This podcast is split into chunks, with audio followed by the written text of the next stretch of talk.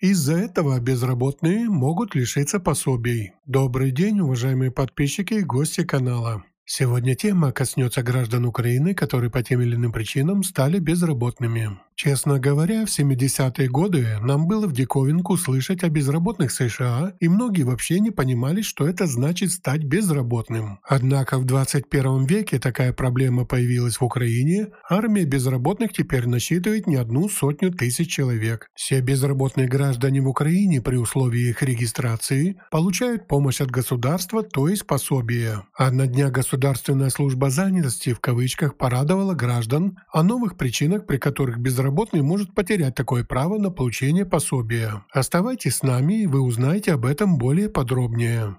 Как сообщили в Государственной службе занятости, есть целый ряд официальных причин, по которым можно лишиться статуса безработного и соответствующих выплат. Итак, причины, по которым можно досрочно прекратить регистрацию такого лица как безработного. Первое – трудоустройство или поступление на обучение по дневной форме.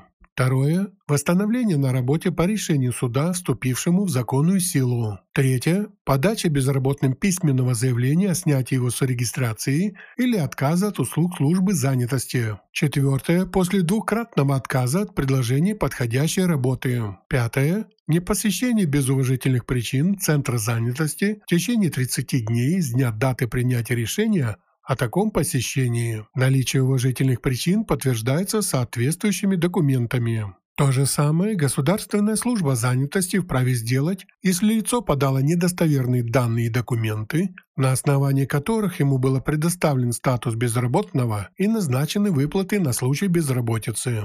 Это были новости на канале F-News. Если вы еще не подписаны, рекомендуем вам подписаться. Нужна консультация специалиста? Ссылки в описании к этому видео. Ждем от вас комментариев. Всего хорошего и до встречи на нашем канале.